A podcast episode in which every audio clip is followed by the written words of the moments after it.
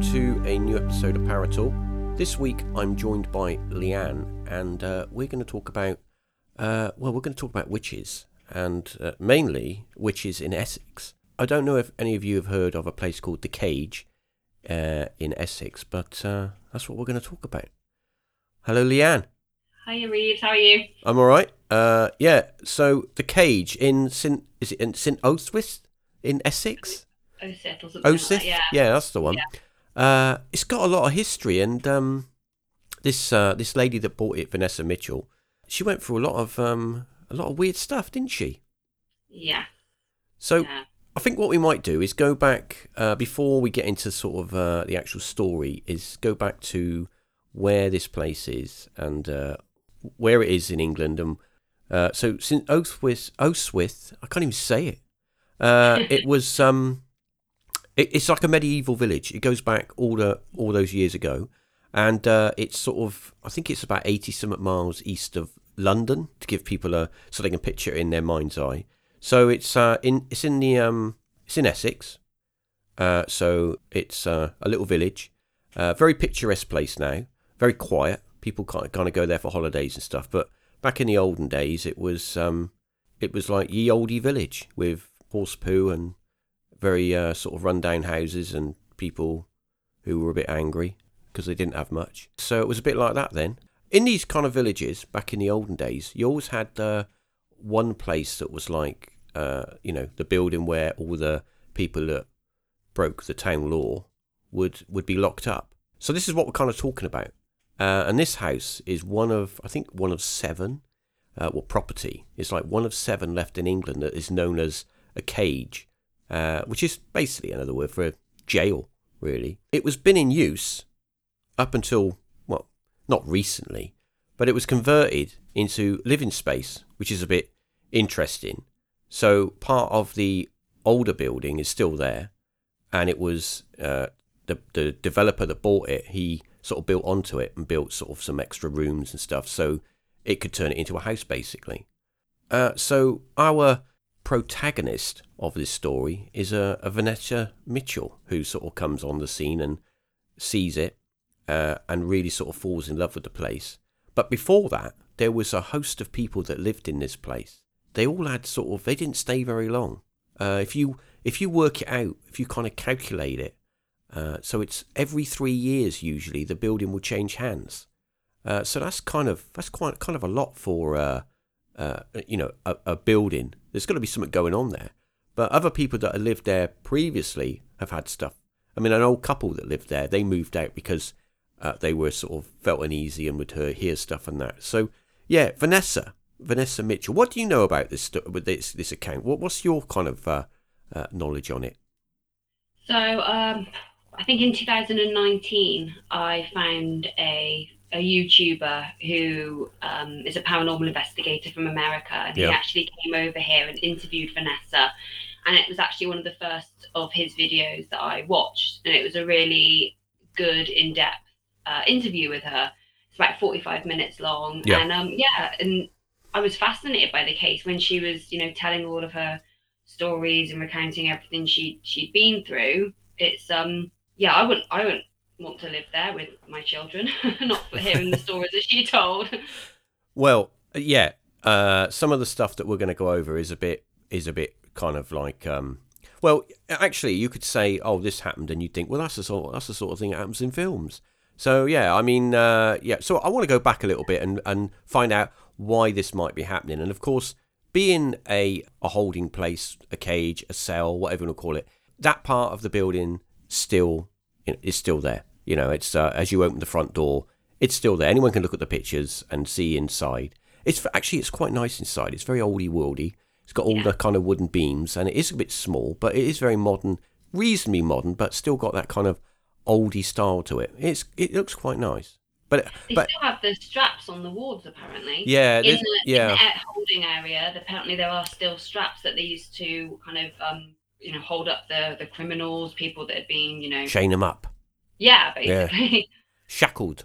Yeah, they're going to be Shackled, shackled. Yeah, uh, uh, yeah, there are. Well, apparently, apparently, there's some uh, chains that are uh, embedded in the wall, bolted into the wall, or whatever, and those are like uh, ye olde tra- chains that uh, you know that uh, shackled some people who who uh, you know got on the wrong side of the uh, the local. I don't know. There wasn't no real kind of police around back then, so I suppose they were like uh, the sheriff or whatever, the village sheriff or something. yeah. Uh, but anyway, we're going to go back a little bit further into about, I think, what, the 15th century, something like that. So our story revolves around the pre-witch tr- witch trials because the witch trials come a little bit later.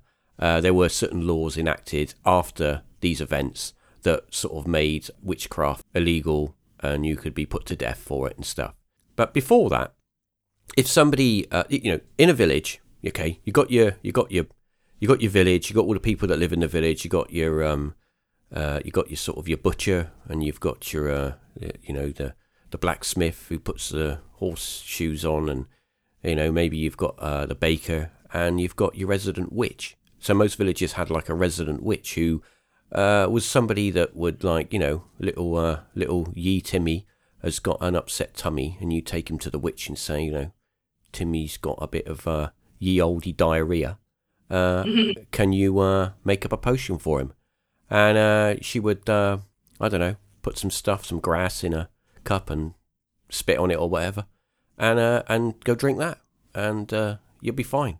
And if you know, if these little mixtures and potions would help people, uh, the witch would be like a way of making money. You know, here's a here's a penny, or here's a here's a a chicken leg, or whatever they traded in, because they weren't didn't have that much money. So, but yeah, so that's how it kind of worked. And um, unless unless you, you got on the wrong side of uh, the witch, or if the people didn't want to pay up, and this is what kind of happened, because over time, uh, I think it was I've got to refer to my notes here because there is a lot of information.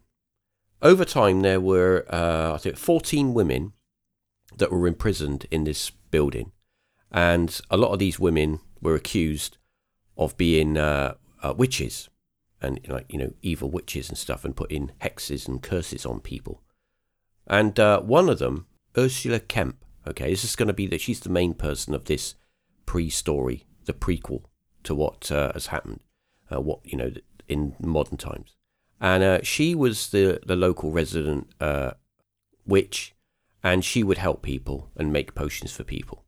And one day, uh, a lady said, "My little my child is not well. Can you come and have a have a look?" And she came round and she said a uh, like a lim- limerick or something. And uh, the the kid was like, "I'm all right now. I'm fine." And uh, that was great. And everybody was like, "Yay!" And then um, they said, "But we're not going to pay you," because she asked for a little bit of coin. And they said, "No, no, no, no. Sorry, we haven't. No, no. Go on, off you go, crazy witch." And she got a bit angry. And what happened next was uh, the baby of the house of this people's houses that they helped uh, the family. He he um he fell off the bed and broke its neck. And of course, they're saying uh, the lady turned round. Uh, the mother said that was the witch. She because we didn't pay her. She cursed us and uh, made the baby fall off the off the bed, and you know, baby's dead now. So Yeah. uh, we're going to go and tell on you. We're going to tell the authorities of you and accuse you of doing witch stuff. And so they did. She ended up in the cage with all the other witches, uh, accused witches. She was one of only two. This all went to, you know, they went to trials and stuff. And um, all the trials back then were like pretty quick. It was, like, you know, it was in and out really. Well, in, and if you were going to get uh, hung or whatever, then it would all happen there and then. Two people, Ursula and another lady, I think her name was, I think it was Elizabeth. They, Elizabeth Bennett. yeah, Yeah. yeah. She, um, they both got uh, all the other uh, ladies that were accused. They, um, they got off with either a telling off, don't be a witch anymore, or, uh, or if you can um, admit that you did witchcraft, we, uh, we can let you go. And it was a bit of a trick, really, because they said to Ursula, uh, Ursula, um, they said, "Look, it, I tell you what, I'm the accuser. If you admit that you was a witch and that you made this baby, uh, you know, have a accident and kill itself, um, and put, you know, put a curse on the family, because we'll we'll let you off." And of course, you you got to get back into the mindset of people that lived all those years ago, right? You got nothing. You live in a little shack with a a sheep and a cow or whatever, you because a lot of people, I'm not, I'm, I'm not taking the mic. A lot of people back then would share their homes with their animals because their animals were incredibly important. You know, their chickens would give them the eggs, and the cows would give them the milk, and the and the sheep would eventually give them lamb chops or whatever. So you know, they'd share it with their animals and stuff. But so it was a bit of a mucky life, you know. Uh, but um, she was like, okay, I'll admit all this stuff you've just said. Uh, and they're like, oh, we lied. We lied. You're going to die now. So they, you know, they hung her with the other lady, and that was that. So bit of a bit of a double cross there. Didn't, Don't- don't didn't her own son testify against Yeah, her? it was all. Yeah, it was a big double cross. It was a big, Yeah. um, a big double cross because, yeah, I mean, you don't know. I mean, somebody could have said, "Here's some, here's some, you know, here's some shekels. If you're gonna testify against your mum, because uh, uh, then that means I go to heaven." Because you got to remember back then, uh, people they they didn't read or write, and their education. And I'm not saying this in a horrible way, but you know, if you grow up and you can't read or write, and you live in a village, you know, a lot of people they're born in a village, they live in a village, and they die in a village, and they don't go anywhere. They might go to the next village, but they don't go anywhere beyond the next village. You know, their world experience is kind of is kind of limited. And if you think about it, if somebody says, "Here's a few, uh, a few extra pennies here, and if you say this against your mum or whatever, because she's a witch, so she is not your mum, she's evil," uh, and you know, and it, that happens. Uh, I'm not saying that that's what happened, but you know, we don't know. I wasn't there, but but you know what I mean. Um, so yeah. So what, what what's your thoughts on uh, all those days ago? What do you think? What you, am I onto something, or am I just talking nonsense? when I was um, researching about it, yeah, they said um, they the authorities got her nine-year-old son to testify against her, and he said she had four familiars. So you know, um, a, a, a goat, some cats, and things like Yeah. that that were her. You know, Yeah. like you know, when it comes to witches, familiars are their kind of you know the, the people that does all the bidding for them. You know, they she sends off her cat to spy on someone or harm someone. So yeah, he um, testified against his own mother. But back then, everyone was super, super superstitious. Oh yeah, So yeah, when the idea that witches were something bad kind of came out, you know, because like you said, you know, there used to be the women in the villages which would make the the herbs and the the lotions and the potions to help people. You know, like that nowadays, you know, we don't think twice about you know putting a bit of chamomile on some sunburn, but back then that was seemed really witchy and crazy that they knew how to to help people. But um, another thing I um I read was about the authorities would get these so-called witches and say and push them into water. Yeah. And say if you float, it's because the water is repelling you because you've not been baptized. But obviously, there were lots and lots and lots of people who couldn't swim. So Oh, you're yeah. you're kind of you're kind of damned either way. As a woman, if you get accused of being a witch, very unlikely that you're gonna make it out alive. oh yeah. I mean, imagine that. Okay, so somebody points their finger and says, "Leanne, you're a witch," right? And you go, "Oh, yeah, shit." I'm going to take you to the field where the lake is, and all of the uh, all, of the village is going to boo and hiss at you, and we're going to put you on a chair, and we're we're gonna we're gonna put you under the water, and uh, if you uh, for like three four minutes, and if you die, then clearly you're not a witch. Uh, but you can't get away because we're going to tie you to that chair, and then we'll, it will be fine. But unfortunately, you'll be dead at the end of it. It's a bit weird, that isn't it? It's a bit like um, it's kind of like the wrong way around. Uh, Yeah. What's wrong with just going and saying, "Look, are you a witch?" And you say, "No, I'm not a witch," and you say, "Okay, uh, prove it," and then you say, "Right, well, I can't do any witch stuff." All right, okay, you're not a witch. But you, I don't know. I mean, people, you say superstition was massive back then, and you know, you, people would come in, uh, you know, people, clergy, and that would, you know, they'd say this or that, and and a lot of people were very God fearing, and uh, they would like, oh yeah, yeah, I'm not doing that because uh, the vicar said don't do it, and uh, yeah, but so anyway, I've got to stop because I just go on telling stories about stuff. We've got the history. Everybody knows about these witches now and what happened, and they were all put in this building, uh, chained up, and they were all very unhappy. Imprinting again, emotional imprinting on this building. They would take two of them were take well they were all taken away to trial. Some of them got off, and the others were uh, Ursula and was it was it Elizabeth?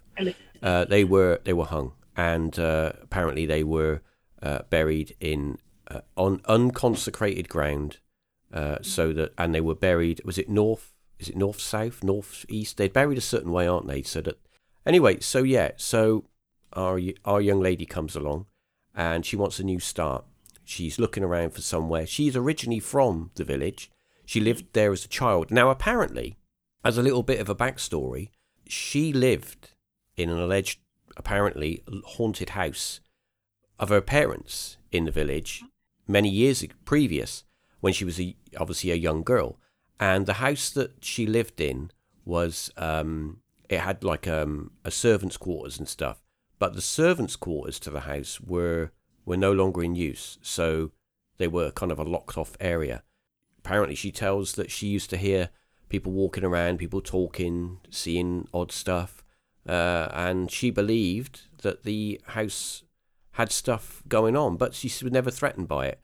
Apparently, she's not wasn't at the time of looking at um, the cage. Uh, she wasn't a very big believer in the paranormal. She was like, "Mm, you know, uh, you know what ca- what can happen? What's the worst that can happen? So um, yeah, she she saw it and she thought this is lovely. It's in the village that I grew up. Uh, it's a quiet area. It's it was I think she bought it for like a hundred and 125 or 150,000. So well, reasonably expensive, but not that expensive considering where it is. She, she bought it and uh, she's like, yeah, I'm going to make a new transition. I'm going to start a new life. That was her plan, wasn't it? Mm. She when she started to move in and move all of her stuff and uh, actually move into the house, uh, there was a time where she was there for on her own for a little while because she was she got a job locally at the holiday caravan park selling caravans. She was doing quite well actually, and um, she used to, you know she had a friend as well who was looking for somewhere, and she uh, let this lady a room, so she had a roommate, uh, someone to keep her company because she was feeling a bit lonely. She was hoping that she would meet someone, uh, like a you know a guy, and get together and all that stuff. But and then she thought, well, you know, my friend's here. She's recover in recovery. Uh, you know, she can be like a house sitter. And she had a few experiences when this lady was moving in. Do, do you know what they were? I think she said um, from an interview I saw with Vanessa that it was literally the day she was moving stuff in, she saw a black shadow, and Mm. that's when she thought, "Oh, okay, Yeah. something's something's going on here." I think Vanessa was saying like, "Let's have a nice cup of tea, a celebratory cup of tea." And a friend said, "Okay, I'm just going to nip to the car and get a box of uh, stuff that I'm moving in." And off she trots to the car, and Vanessa's making a cup of tea. And then all of a sudden, Vanessa feels a bit, oh, a bit weird, bit like somebody stood behind me. And she turns around and looks at the hallway, which is outside of, you know, leading out of the kitchen, and she sees a the shape of a figure uh, in a mist form, kind of uh, you know, kind of move across and kind of evaporate. And then she looked to the window at her friend, you know, la la la, moving my boxes. And she's like, no, I'm not going to tell her. I just saw that. I'm just going to, I'm just going to say nothing, actually. Which, um, in a way, some people will say, oh, that's a bit harsh. You're letting your friend move in who's recovering and you got the ghost in there and you're not telling her. Well, I think she, I think from her point of view, what she was doing was thinking, well, my friend has gone through a major sickness. She's in recovery. She doesn't need this. She doesn't be telling her ghost stories. And let's see where it goes and see what happens. What do you think? I mean, that's what I think. Yeah, like you said, I think she, I, I think she did mention that her friend was a lot more um a lot more scared of Yeah. the idea of the paranormal, whereas I think, like you said, Vanessa grew up in an allegedly haunted, you know, building with her parents, and she did say she'd seen ghosts and spirits since she was a child, so it was nothing new to her. So I think, yeah, just n- there's no point in worrying a friend. I think her attitude was it hasn't bothered us. It hasn't. It hasn't sort of pushed me or punched me or whatever. It's just we've heard a few noises, or I've I've heard a few noises, and I've had a few weird feelings. Uh, maybe I'm just settling in. Um, you know, and I think that's what her mindset was. But after a little while, she'd moved in with her friend, and they was in um, they were in the uh, you know, the house, chilling, watching telly. They had problems when after a while with electrical equipment, they had a problem with the television. Uh, the sound on the television, every time they would turn the sound up, uh, it would go back down. Or if they turned the sound down, it would go back up. They also had uh, problems with, let me have to check my notes. Oh, yeah. They had problems with uh, doors slamming. Now, this isn't a very big building. It's uh, what I suppose you would call a two up, two down, which is Yeah.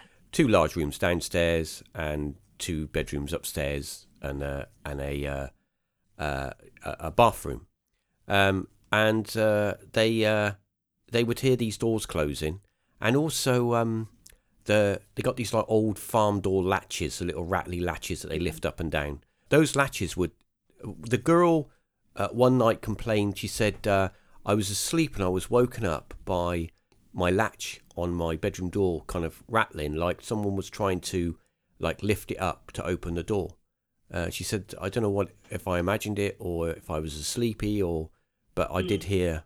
I think I heard it. There were other things as well that they started to experience. Nothing is at the moment, uh, under, as far as I'm aware, they didn't experience anything what I would call to anything to worry about.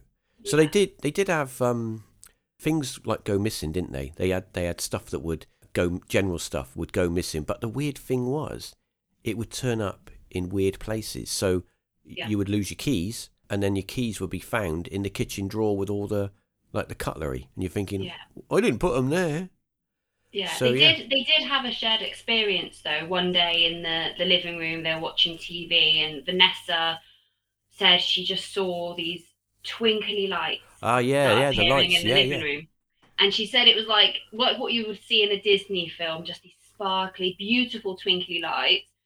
And she said, without even turning to her friend, she was like, "Can you see what I'm seeing?"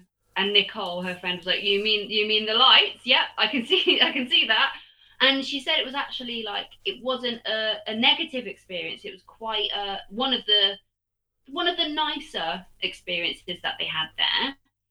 But like you were saying about the um, the objects that would go missing and turning up, was that there was one day Vanessa took, came back from work, went into the kitchen, and there was a death certificate Oh yeah, yeah, yeah.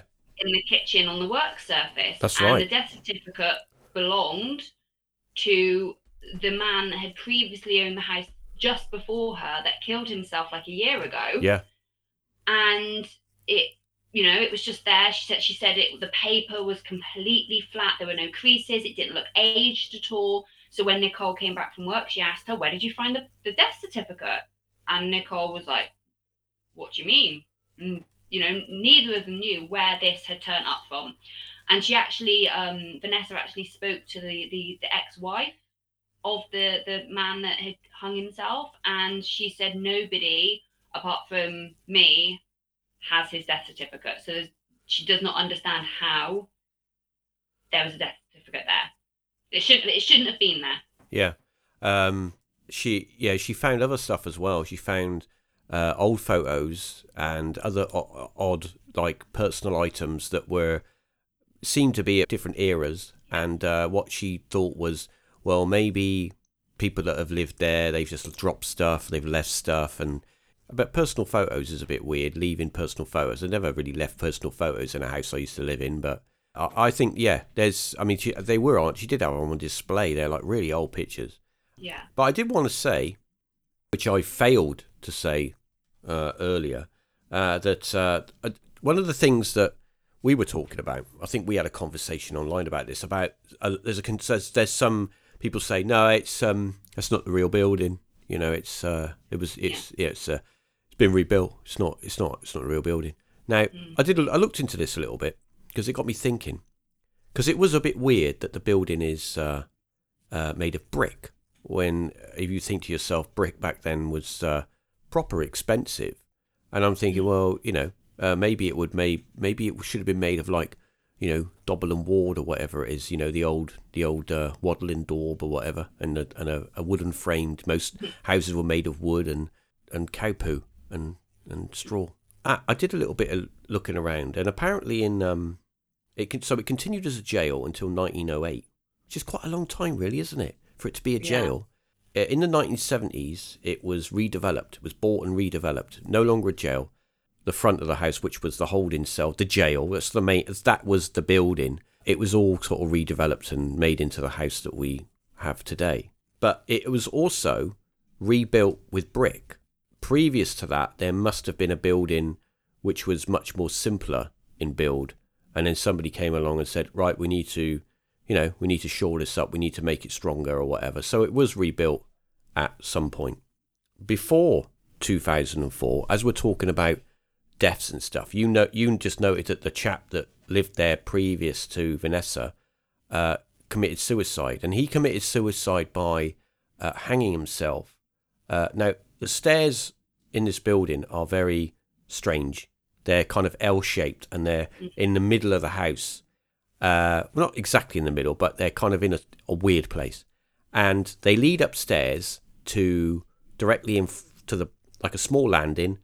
Directly in front of you is the bathroom, and then left to right is a bedroom and a bedroom. So from the landing area, there's uh, like an overhang. Apparently, he put a rope there and strung himself. And but there were people who previously lived in this property, who were tenants, who didn't stay for very long, and it got a bit of a, a name as the place where people would hire somewhere and hire it, and they would break their lease. You know, they have a six month lease, and after a couple of months, they're like, "No, I'm leaving now.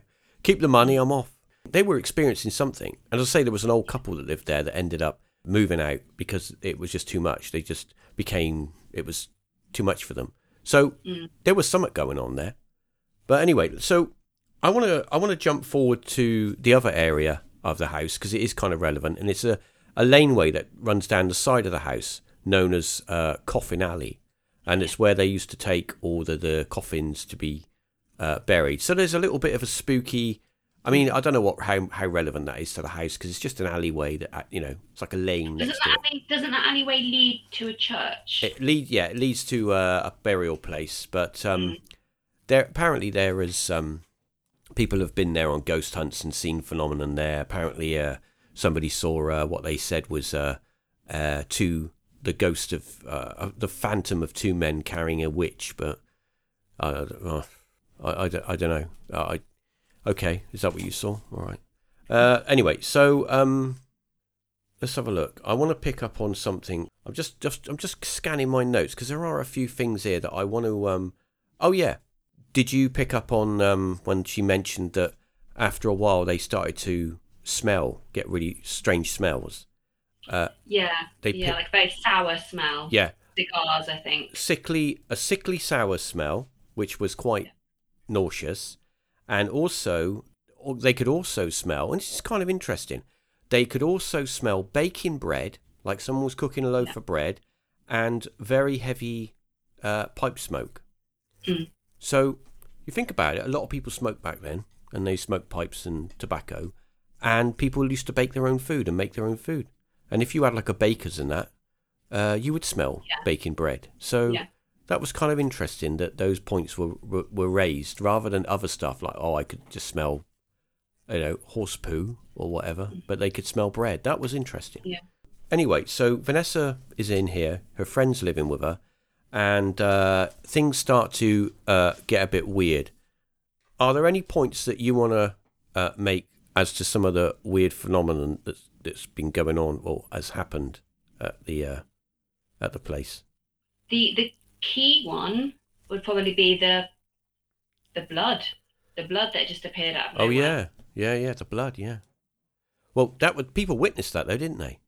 Yeah, she had two friends over, very respectable people. You know, a sergeant major, I think she said, a um, um, a doctor who worked specifically in cancer research, and she was a I don't know the word hemato- hematologist. Hematologist.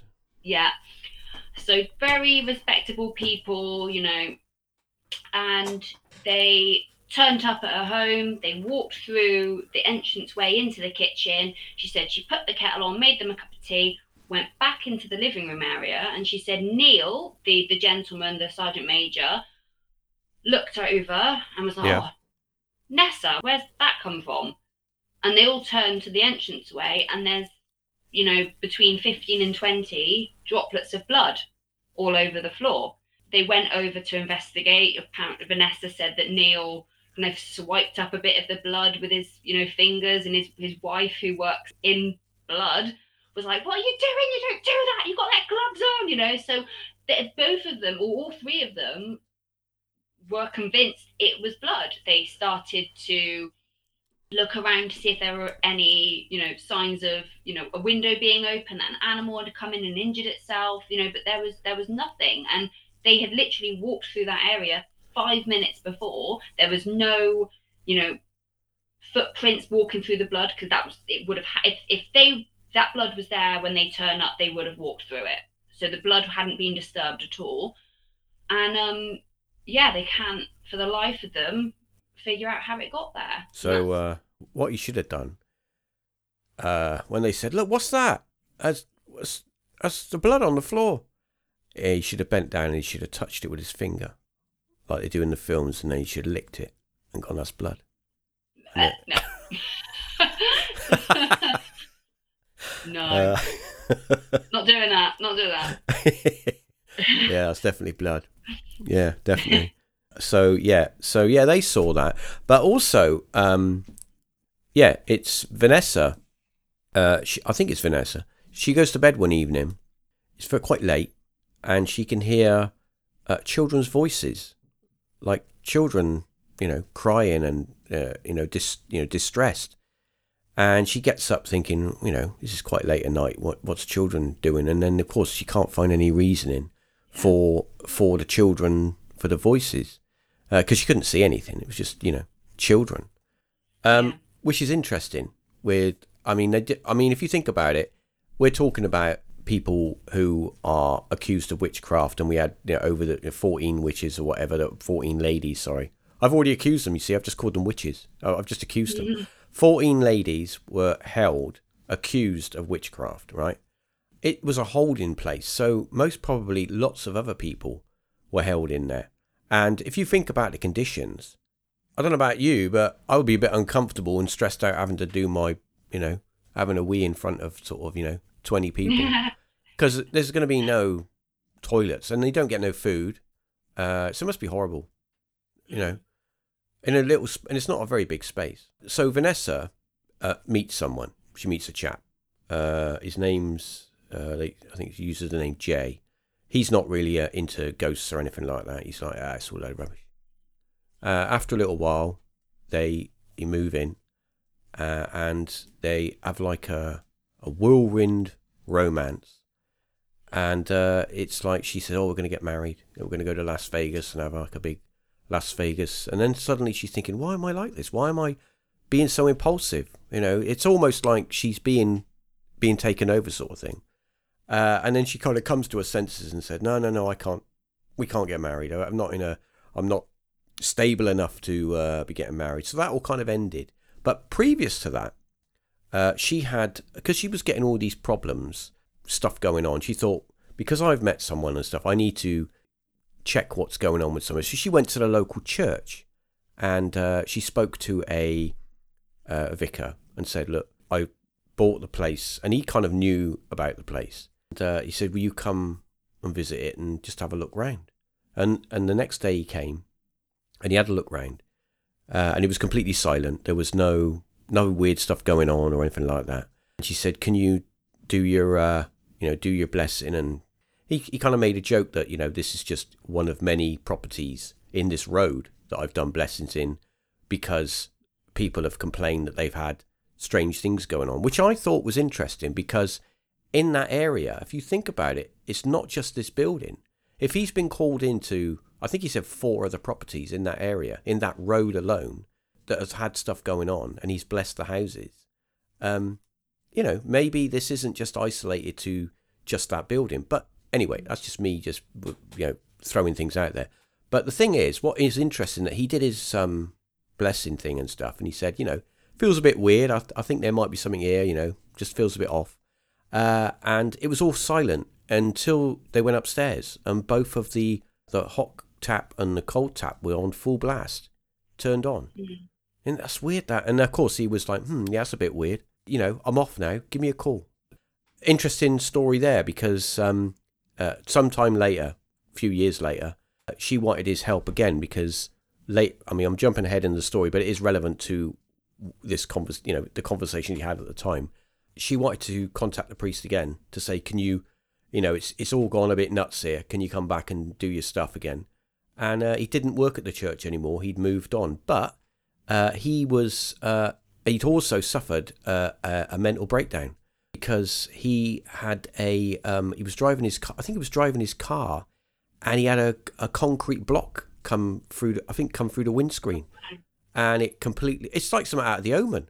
You know what I mean? Yeah. Uh, and it completely messed him up, and he had to go in sort of recover and convalesce and stuff. Uh, so he was he was out of action. But um, what I was going to say was um, going back again. I'm jumping all over the place here, but it is kind of relevant to what I'm talking about. I was going to ask you about uh, this this chap that, that she meets. He stays with it as his relationship. It she's kind of panics and think, well, I'm not in a position to get married, and it all ends. But she does meet someone else uh, a little bit later on, and uh, another another guy that doesn't you know all load ghosts and nonsense, but he actually witnessed some phenomenon. He witnesses a um, he was drinking a can of pop, can of uh, can of fizzy pop, and it was on the uh, the table side where they were in you know they were in the bedroom, and uh, it flew apparently with force flew off the table side cabinet to the wall in front of them, and none, neither of them were touching it, and he, he was like, oh that's a bit weird, you know. I mean, I'd be a little bit. Would you? You'd be a little bit more concerned, wouldn't you? I would. Yeah, I think you know, hearing knocks or ta- or like you know bangs of something turning off or on or whatever, you can kind of you could try and rationalize that. I think as much as possible. You know, it's electrical fault, it's um wiring, it's pipes or whatever. But I think physically seeing something fly in front of me, Yeah. I I, I wouldn't be able to rationalize that at all. Yeah. So I think right. So uh, this, I'm going to tell you something now because I asked you this earlier and you were like, "What?" I'm like, "Okay, I'll Okay. save it." so her friend, uh, she's obviously her, she's living with her friend. Her friend rents a room as well, so she's got a housemate. Everything's fine. You know, they got some weird stuff going on, but it's not it's not turned like it's not turned nasty or anything like that. So they're like, it's I think it was um I don't know 2006 or something. They're like, it's October. Uh, let's have let's let's let's have a let's have a party. Let's have a uh, a, a Halloween party. So they're like, okay, um, what are we going to do then? What kind of party? Well, we're going to have a, a sexy witch party, and we're all going to wear sexy witch outfits, uh, and it's going to be great. Uh, so they're like, yeah, okay, sounds fun. So they they were upstairs in the afternoon getting their sexy witch costumes on and their makeup. One's in one bedroom and one's in the other bedroom, getting their things ready. And suddenly there's like a loud like crash and bang from downstairs, and Vanessa shouts down to her friend, "You know what what what's going on? What are you doing?" And her friend comes from the other room on the landing and said, "That wasn't me." So they both gingerly walk downstairs, and they can't find anything. All right, so they think, "Oh well, just it's like living here. I don't, I don't know, maybe I don't know." And they kind of blow it off and carry on with their evening. But here's the thing: after they had their um their you know sexy witch party, things started to get a bit weird because after that point, for so for about the next what about the next year, maybe a bit longer. First of all, um, her friend who has a, a partner with her now living with her, uh, who moved in, uh, they decide because her friend gets pregnant, they decide that, that it's not going to be, you know, a, they need to get somewhere of their own, so they move out. So Vanessa's on her own, back it, you know, on her own. Oh well, her friend's gone, and she has something quite disturbing happen to her.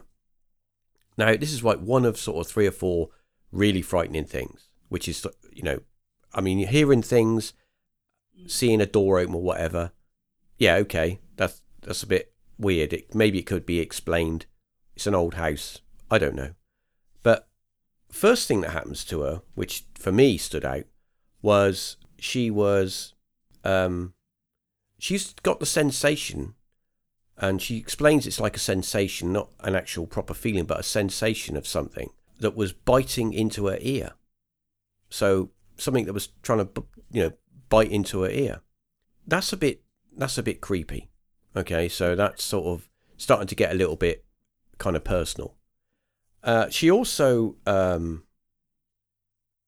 in the summer, it was the summer of 2007, uh, Vanessa starts to feel a bit unwell, a bit sick. So she goes, decides to go to the doctor and get a checkup, and they sent her for uh, the scan and all that stuff. And they, obviously, they turn around and say, "Oh, by the way, you're um, you're five months pregnant." And she's like, "What? I, I can't have a kid in this environment." But she's got no choice because she's kind of locked in. She's got a mortgage and she's got bills to pay. Uh, she's got a job and she en- ends up having to have the child and bring it up. And it's so bad, right? When she has the baby, because it's not a kid yet, it's not grown up, um, it things get worse, don't they? She has other stuff going on. So Yeah. I'm just trying to look for some of the things that happened. Oh yeah, when she's pregnant as well, uh, before she's had the baby.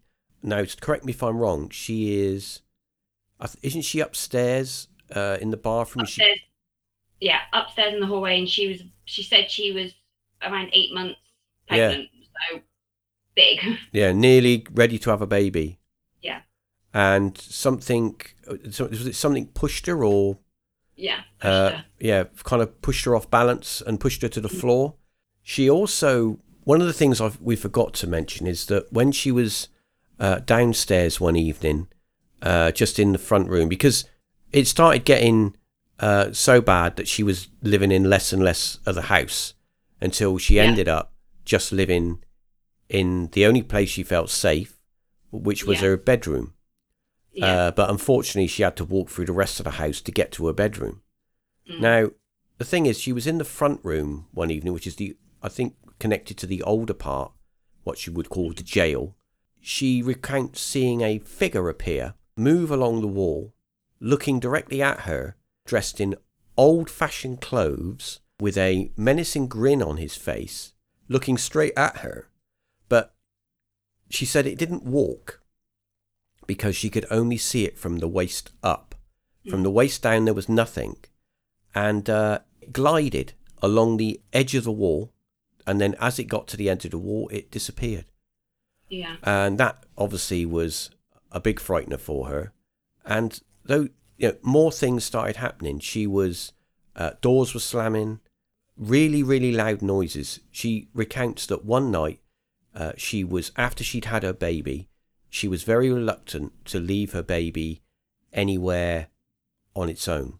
Yeah, she said she would never. She Yeah. said if she went into the kitchen, her baby would be with her. Yeah. She went upstairs, the baby. She would never leave him because she was aware of how potentially dangerous Yeah. Well, it, it actually happened, didn't it? One evening she had to get some ironing done for work the mm. next day. And if you can imagine, she's got all this stuff going on and she's looking after a little baby, which is needs a lot of attention. Uh, you're, you're kind of, you know, you're really tired. You're not getting proper sleep. You're stressed out. And she thinks, oh, I got to iron my stuff for tomorrow for work. She's, I'll just leave my baby here for a minute on the bed. It's going to be safe in here. And she goes downstairs to iron her stuff. And then she suddenly realizes, oh no, I've been to. And she goes back upstairs, and something had pushed her baby off of the bed onto the floor. Whether it was put there or pushed, but you know, she didn't hear anything. So that I, I, I heard that when she was doing the ironing, she, yeah, she heard something. yeah. And went to go upstairs, and she said a gentleman was stood at the top. Oh yeah, yeah, yes, right, yeah, an apparition But of he a was, but yeah. he was wearing more, um, like new, like modern so everyone clothes. else, modern clothes. Modern, yeah. yeah, everyone yeah. else she had seen was old fashioned. You could tell they were from hundreds of years ago. Where she Yeah. said this gentleman that was at the top of the stairs, which was between her and her baby, Yeah, was wearing more modern day clothing. So it made me think, was it the the old owner? Because that was around where he had taken his life. yeah, could be. Let's get out there, shall we? Let's uh, throw the uh, throw the gates wide open. Maybe there was a spiritual battle going on between the guy that committed suicide that found himself stuck in that building and the the, the nasty jailer that hated everyone and, took a pleasure of uh, beating the women or whatever and he enjoyed being horrible to people uh, and that's why he was giving her a grin and thinking you know i'm the boss here i still live here Yeah. there is a there is um a, uh, an account of a young boy that used to visit her. Uh, her, her, his gran apparently uh, was a, a white witch, and she would always cross over the road and not walk directly past the building. And she would do little spells for the child, saying, "If you ever go to that place, you're going to be protected." And he would, when he was older, years later, when he was older, he would visit Vanessa and you know just stop by. He knocked on the door, yeah. Yeah, he knocked on the door and came in, and he heard in his ear, uh, "Your spells don't work here, boy," or whatever. And he said it sounded like a man uh, talking right in my ear. He stayed over. Uh, what happened was his granddad was uh, dying, and his gran was very. Uh, it was all like crazy and he didn't he just wanted to get away. So he he came to vanessa's and he said look can i just um can i just bunk here for a while uh just for the night? And she said yeah but you'll have to sleep in the old part on the sofa because there's no room upstairs. And he's like yeah it's fine. And he said that he was awoken and he felt like somebody was touching his um uh touching his face something was on his face like a spider or, or an insect or something, and it and he and he opened his eyes, and because he's because he was in, in darkness, his eyes were adjusted, and he saw a lady, an old lady, sat next to him with a brush combing his hair. He he was petrified. He couldn't scream or anything. He couldn't move, Yeah. And he just led there for a few moments watching, and then she just disappeared. Oh, mean, wow. How crazy is that? That's like, Yeah. whoa, what's going on there? yeah, so by this point, Vanessa is like, you know what? I got to get rid of this place. I got to sell it, and uh, and she had it on the market. I think in total it was on the market for like twelve years. But the problem was a lot of the places that she tried to sell it to were, um, uh, you know, they they were like people are looking at it, but they're not interested, or they're offering silly money. Uh, and of course, she still had to. By this time, she, her job had gone down a hill a bit. Uh, the you know uh, people weren't going on holiday anymore, and she was finding it hard to make uh, decent commission on her job because her job wasn't was kind of driven by commission, you know. And Yeah. um, the bills were mounting up, and she thought, "Oh, I know what I'll do. Uh, I'm gonna, you know, I can't sell it, so I don't want to live there because she stopped living there. She went to live with friends. Uh, I'm going to uh, turn it into a like a haunted house attraction." uh, and she got an agent to market it as a you know thirty five pound a night per person come and stay in this house that's haunted, and Yeah. um, that kind of got her out of a hole for a while so she could pay the bills. After that, she decided that I do need to sell this place, uh, so she went with an agency that said, look, why don't you um, you know, if you've had all this stuff go on, just be open and say to people, look uh, my house is this is a haunted house. There's weird stuff going on. It's on the market. If you want it, it's for sale. Uh, because before, what she was trying to do was stay away from like I think the paranormal ghost stuff. And this, you know, this agency said, look, just do that, and they dressed it up like that, and she sold it. I mean, she, I think it sold for like two hundred and fifty thousand. You know, so but, but apparently, I heard that the person she sold it to doesn't believe in the paranormal. No, they don't. It's No. not gone to someone who is, you know, invested in the paranormal that's going to turn it Yeah. Um, into some like yeah attraction. the the um the lady the lady that bought it uh she does has no interest in the paranormal um she bought it because she wanted to uh, get out of the place where she was living and live in somewhere quiet she was it is a quiet village and um she thought it was like a like a just a nice little house ideal for her. So it Yeah. would be interesting and this is only recently sold but yeah, it would be interesting to see uh, if this lady that lives there, because her mindset is like, don't believe in none of this, that if anything, if anything, because I have a, I don't know about you, uh, I'll get your thoughts on it, but uh, what's your thoughts on if you don't believe in something and you go into a place, right, and you think, ah, it's all a load of nonsense, and you're very strong willed about that, uh, even if there's stuff going on, that it cannot get through to you because you're so closed off. What do you think about that?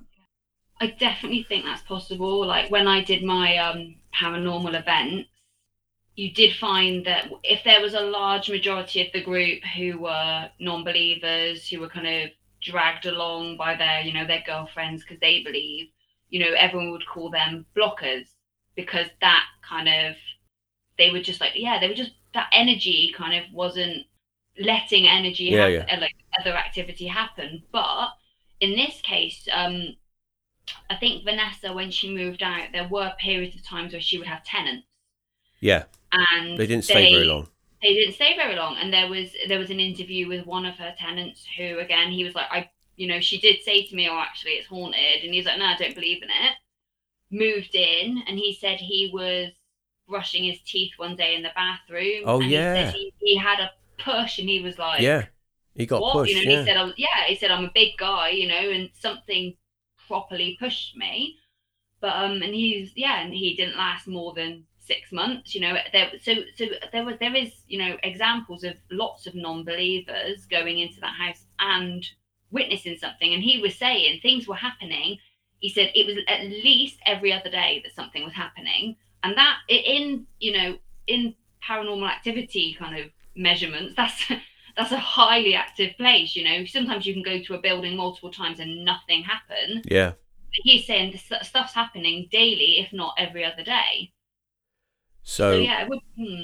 I was going to say to you, I want to hear what your thoughts are. But so the guy that lived there before Vanessa did, that um, sadly took his own life.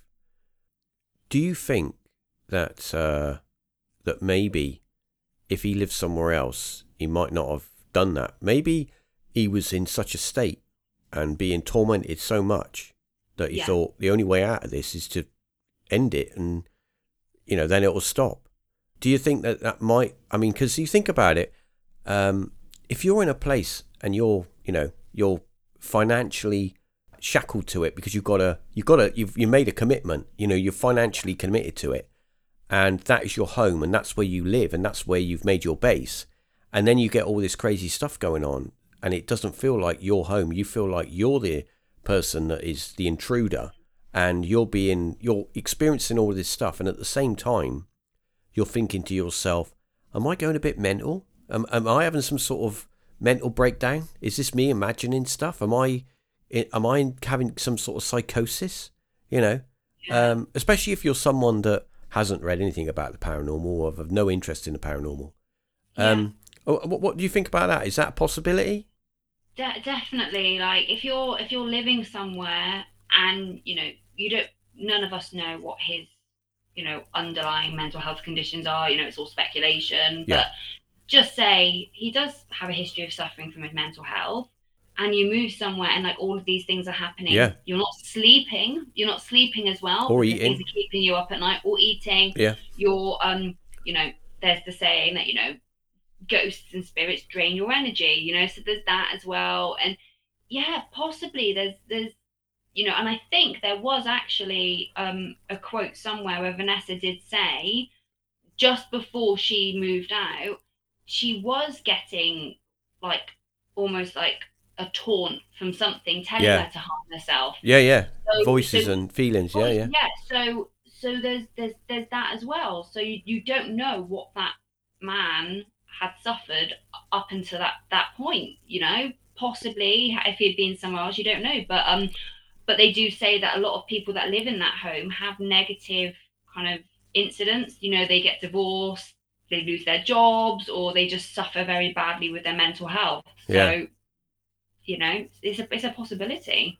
I um, I think uh, at the end with Vanessa, I mean we're coming to the end of this episode now, but with to wrap up, I think with um, Vanessa, it got to a point where she wouldn't even go in the building. She would at times she would just be outside and not have the not I wouldn't say the courage because it's it's not really courage. It's more of a you know what are you walking into? What are you going into? I mean, I'm a as you say, I'm I'm quite open minded. I can be also be quite skeptical about things, but there are what I do like with uh, phenomenon that happens in buildings is if other people experience it and those people are from the, an outsider, uh, they've got a different mindset. Yeah. They're not directly connected to uh, you know the person uh, in a in a direct way. They, so I mean, they don't live with them. They don't they don't spend t- every day with them.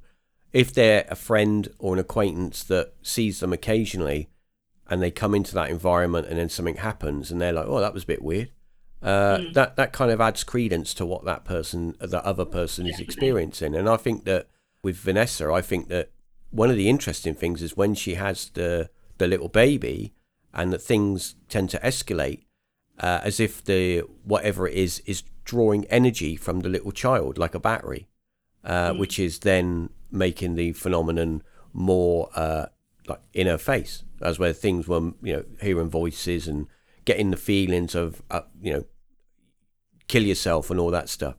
Uh, so yeah, but so regarding uh, the cage, I mean, there are places. I mean, we did touch on, we didn't touch on, which I will do now, is when they, you know, uh, everywhere has been called the most haunted house, either in the mm-hmm. world or in England or whatever.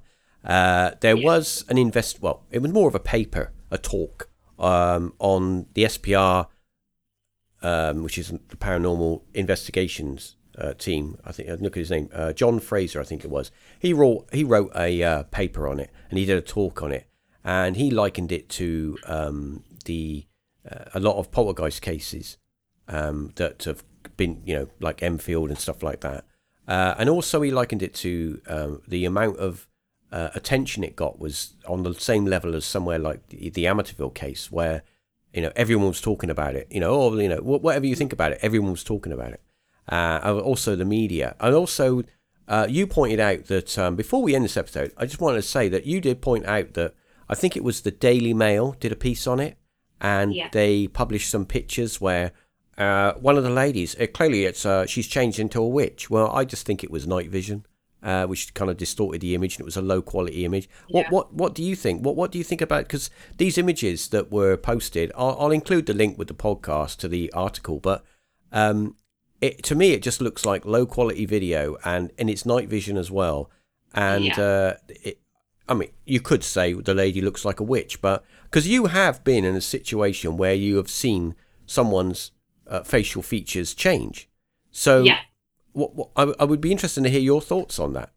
Yeah, so um, yeah, I think I've mentioned on a previous podcast, I was at a, a location you know we were hosting a paranormal event. Yeah. And a woman in our in our group um her face changed from a woman in her 30s to an old man in his 80s 90s like she had the jowls just the scowl and everything and her face completely changed in front of my eyes and there were two people next to me my team members who also saw the same thing so that I, I saw with my own eyes you know yes it was a dimly lit room you know there was a couple of torches or you know candles lit, so that could be a factor in what I saw. But um, you know, talking about the the the footage that was in the Daily Mail, I think it was a paranormal team, and it was filmed in night vision, and this woman's face, it does look quite creepy. You know, her yeah, eyes are it does black, look, yeah, yeah. You know, her, she's got a weird grimace, a smile, and everything.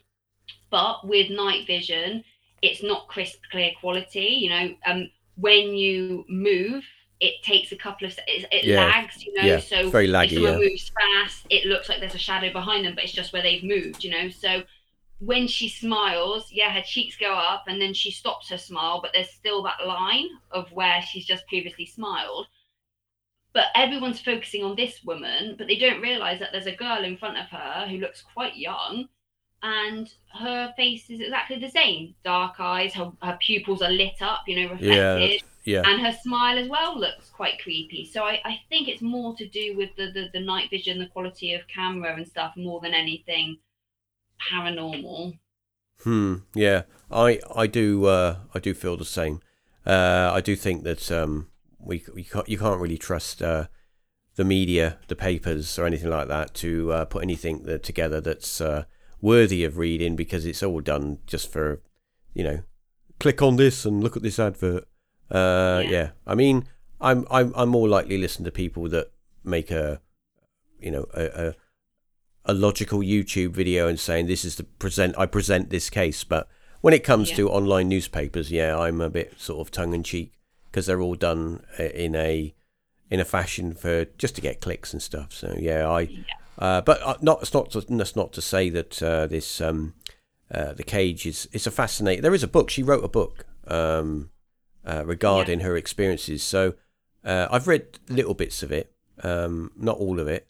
Uh, but uh, it is uh, it is tempting to buy it to get all of the details. But I think that we've we've kind of spoke about the most uh, some of the most interesting points uh, on this Yeah. episode. So all in all, I would say that there is a, a high probability there is stuff going on in that place. Um, I it, it's like unfortunately, Leanne, it's a bit it's a little bit like uh, Chingle Hall and places like that. Is so when somebody else comes in that doesn't, you know, goes through a load of rubbish and they buy a building and then no one else, you know, that's it. You don't hear nothing from it again. So. Yeah. Chingle Hall is a great place because there's a lot of paranormal stuff that have gone on there, and many, many people have experienced stuff. But new person comes in, it's all a load of old, you know, biscuits, and and that don't ring me up because you can't come and stay. Uh, So you know, I mean, obviously this lady has bought a, a house, a home to live in, and I hope Yeah. she's um, has a nice time there. But I don't think she'll be going to the papers anytime soon, saying, "Oh, by the way, there's a ghost there. He tried to push me on the stairs." I don't think that will happen. But what will be interesting is uh, to see if it comes back for sale in a couple of years' That's time. what I'm thinking. Yeah. That's yeah, yeah, that will be telling. But anyway, uh, I think we've come to the end of this uh, episode. Uh, thank you for uh, joining me, Leanne. Thank you. It's been fun. Yeah, uh, I thought we'd do this one because um, there's a bit of commonality there, and it's uh, it's another interesting. I've never done this case before. I think I I think it was on the cards to do, but um, I never sort of got round to it. So I thought, you know, well, we'll, we'll save it for uh, when when you're back on, and we'll do the do it. Um, but um, yeah, so uh, paratalkpodcast.com if you want to, uh, uh, and also if you want to give some feedback, I'm uh, would be uh, very, very, very pleased if you could give a uh, a rating or a little bit of feedback on the uh, podcast uh, platform uh, that you listen to this uh, these episodes on. Uh, but uh, yeah, um, once again, Leanne, thank you very much, and uh, I'm sure you'll be back at some point with a uh, another episode. And of course, um, we have got a little bit of a a, a field adventure. Uh, we're trying to put something together where we uh, do a a little video and a little podcast somewhere and talk about it and go somewhere. But um, it's just a wor- it's just a question of working out the logistics at the moment. But I'm sure we'll get something sorted before the end of the year. Uh, Yeah. I hope so. Anyway, Yeah.